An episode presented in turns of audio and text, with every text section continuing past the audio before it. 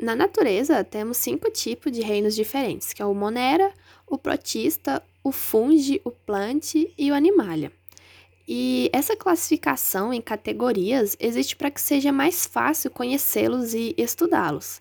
Mas quais são, então, as características avaliadas para que ocorra essa classificação? É simples. Sempre vai ter um fator que vai diferenciar um protista de uma planta, por exemplo. E são justamente esses fatores que vão mostrar para gente quais são as diferenças possíveis para que ocorra essa classificação dos seres vivos. Assim, vamos problematizar o que é um animal. Por que um animal não é uma planta e vice-versa? Por que, que uma planta não é um animal? Então, inicialmente, eu vou propor para que você pense um pouco sobre o assunto. E aí, você tem alguma resposta que você possa me dar? Você sabe falar, então, o que é um animal? Eu acho que provavelmente você está tendo dúvidas sobre a sua resposta, não é mesmo? O que vem à nossa mente quando pensamos no assunto é logo imaginar um animal. E o que, que diferencia o reino animal de todos os outros reinos? Vamos nos perguntar então: a célula animal é diferente de outras células? Ela possui grandes diferenças quando a gente compara com uma célula vegetal.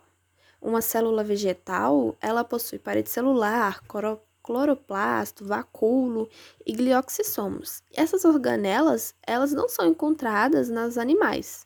E a célula animal, por exemplo, já possui centríolos e a célula vegetal não possui. A alimentação é diferente? Os animais são heterotróficos, então eles não são capazes de produzir o seu próprio alimento, como as plantas já são capazes. No entanto, os fungos e os protozoários também não são capazes de produzir o seu próprio alimento. Então, eles são também heterotróficos, como os animais. Os animais possuem tecidos e os outros reinos. O tecido nervoso, muscular, epitelial são tecidos dos quais os animais possuem, mas as plantas também possuem tecidos. Então vamos para outra pergunta. Todos os animais possuem órgãos e sistemas? As esponjas e os quinidários são animais, porém eles não possuem cérebro. Então seria a mobilidade. Todos os animais são capazes de se mover, Protozoários e bactérias não são animais e podem se mexer, além de que alguns animais são césseis, ou seja, eles não conseguem se movimentar.